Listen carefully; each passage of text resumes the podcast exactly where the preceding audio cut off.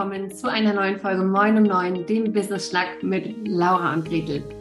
Heute hast du mal nur mit mir die Ehre, denn es geht heute um ein Thema, das mir in meinen Sessions, in meinen Verkaufssessions mit meinen Kundinnen sehr, sehr oft über den Weg läuft.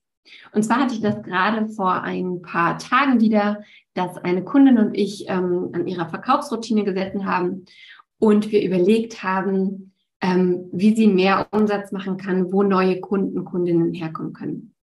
Und da war meine Frage, hey, liebe sowieso, erzähl doch mal, ähm, wenn wir jetzt den Weg zurückgehen, wo haben deine aktuellen, sagen wir drei bis fünf Kundinnen, wo haben die das erste Mal von dir gehört? Wie sind die auf dich aufmerksam geworden? Was war so die Reise von dem ersten Kontakt ähm, oder der ersten Information, dass es dich gibt? Hin zum Ich buche etwas bei dir. Denn die Idee dahinter ist, dass wir ähm, ja, dass wir sozusagen an den Anfangspunkt gehen, am Anfangspunkt versuchen, mehr davon zu machen, mehr ähm, ja, mehr Speed drauf zu kriegen oder den, den berühmten Funnel ein bisschen mehr zu füllen, um dann am Ende neue Kundinnen und mehr neue Kundinnen ähm, herauszubekommen. Und das Gespräch, das ging in etwa so. Gretel hat also gefragt, hey Liebe, hm, hm, hm, erzähl doch mal, wo kamen deine letzten drei bis fünf Kundinnen her? Denn ähm, wir wollen ja gucken, ob wir davon mehr machen können, um neue Kundinnen zu bekommen.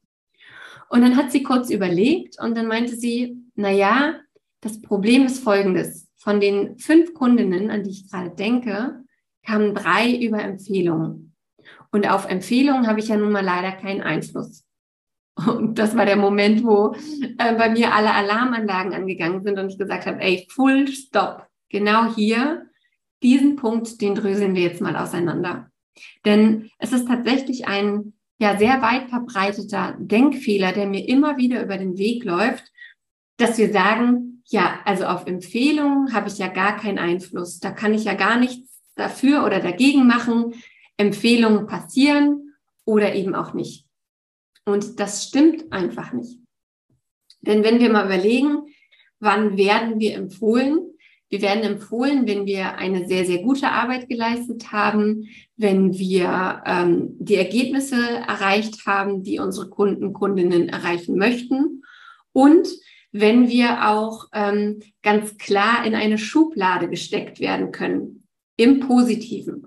Also wenn jemand weiß, wofür er oder sie mich empfehlen soll, dann kann er das auch tun oder sie. Wenn es nicht klar ist, was ich eigentlich anbiete, wofür ich stehe, was man mit mir machen kann, dann ist es natürlich sehr, sehr schwer, mich auch zu empfehlen. Und jetzt haben wir schon zwei Sachen abgedeckt. Also es muss klar sein, wofür ich empfohlen werden soll. Ähm, es muss klar sein oder ich sag mal so, ich habe mir diese Empfehlung verdient, dadurch, dass ich sehr sympathisch bin, sehr professionell, dass ich meine Kunden ans Ziel bringe oder was auch immer es sein mag. Und dann, und das ist der dritte Punkt, und der wird so oft unterschätzt und vergessen, ich darf aktiv um Empfehlungen bitten. Also wir denken ganz oft, ähm, Empfehlungen, die müssen von alleine passieren. Jemand muss so begeistert sein von mir und meiner Arbeit, dass ähm, diese Empfehlung ausgesprochen wird. Und das ist Käse, weil da vergessen wir, dass natürlich jeder, je, jeder Kunde, jede Kundin auch ein eigenes Leben hat, eigene Probleme, eigene, ja, eigene Themen, um die sich das Leben dreht und dass sie das einfach schlichtweg vergessen können, uns zu empfehlen. Und wenn wir nicht darum bitten, warum sollten sie es dann machen? Und deswegen ist der Impuls, den ich hier gerne mitgeben möchte, dass du mal dir überlegst, wen kannst du aktiv darum bitten, dich zu empfehlen. Das kann zum Beispiel sein, dass du, ähm, dass du einen ehemaligen Kunden, eine ehemalige Kundin ansprichst und sagst, hey, liebe, sowieso, ähm, jetzt ist unsere Zusammenarbeit schon seit ein paar Monaten vorbei. Ähm, erzähl doch mal, ich bin neugierig, wie ist es dir in der Zwischenzeit ergangen? Und übrigens, wenn du in deinem Netzwerk, in deinem Umfeld Menschen hast, denen ich mit dem Thema so und so und so oder die ich äh, helfen kann oder die ich bei dem Problem XYZ unterstützen darf, dann freue ich mich, wenn du mich dort empfiehlst. Also du siehst, du hast dann so eine Art Check-in mit deinem Kunden, deiner Kunde gemacht. Du hast mal gehört, wo diese Person steht. Vielleicht ergibt sich daraus sogar auch noch die Möglichkeit, ähm, ein Folgeangebot zu machen, wenn das, wenn das sinnvoll ist. und gleichzeitig hast du aktiv darum gebeten, dass diese Person dich empfiehlt oder dass sie dich bei einem bestimmten Thema, das du hier auch nochmal benennst, im Hinterkopf hast. Und ähm, ja, es ist ja nun so, dass wenn, wenn du jemanden empfiehlst und du hinter dieser Empfehlung stehst, du natürlich nicht nur der Person hilfst, die du empfiehlst, sondern auch der Person hilfst, der du eine Empfehlung aussprichst. Ähm, wenn du also aus vollem Herzen jemanden empfehlen kannst, deine Hand dafür ins Feuer legst und sagst, ach, das ist dein Problem, dann geh doch mal zu dieser Person. Die kann dir richtig gut damit helfen. Und das ist auch dann schon völlig egal, ob du ähm, einen guten Fotografen, eine gute Fotografin empfiehlst, ob du einen Laden mit tollen Geschenkideen empfiehlst, ob du einen Coach im ja, Bereich Business, Lifestyle, äh, nicht Lifestyle, sondern Persönlichkeitsentwicklung, ob du jemanden in Liebesdingen empfiehlst oder was auch immer das ist. Immer wenn du eine Empfehlung aussprichst, dann hilfst du einerseits den Menschen, die du empfiehlst und aber auch andererseits den Menschen, ähm, denen du diese Empfehlung aussprichst.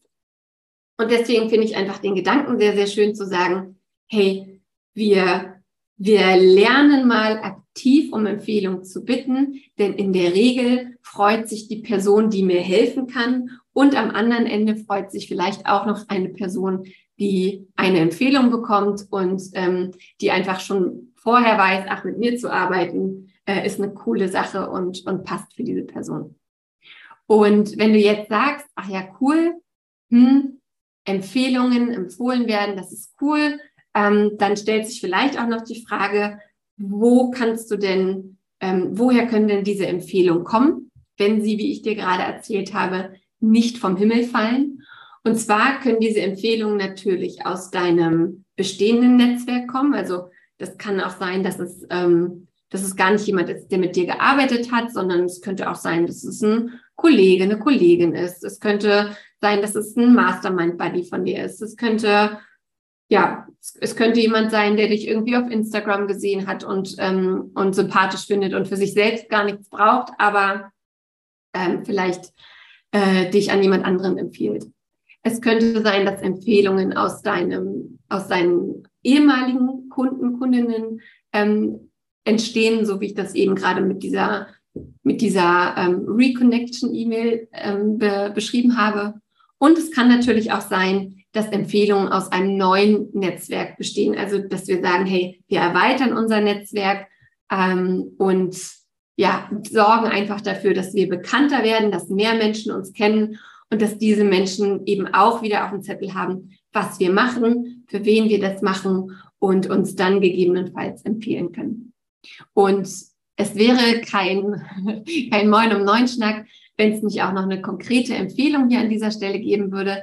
Denn wir wissen natürlich auch, wie schwer das sein kann, das eigene Netzwerk zu vergrößern, aus der Komfortzone rauszukommen und ähm, ja, einfach neue Menschen anzuquatschen.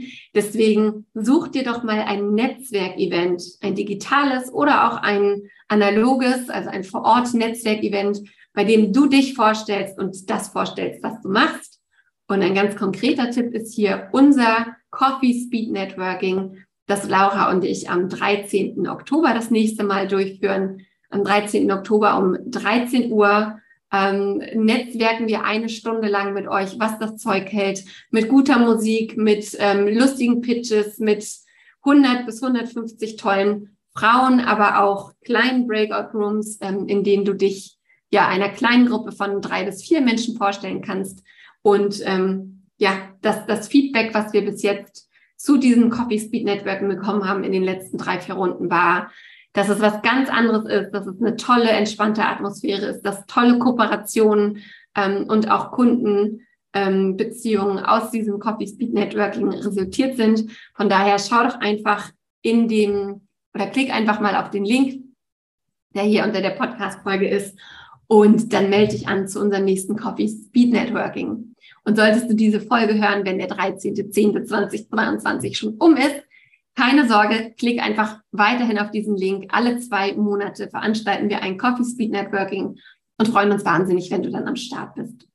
In diesem Sinne bedanke ich mich erstmal bei dir fürs Zuhören. Ich freue mich wahnsinnig, wenn du uns hier wieder mal ein paar Sternchen gibst, wenn die Folge dir geholfen hat.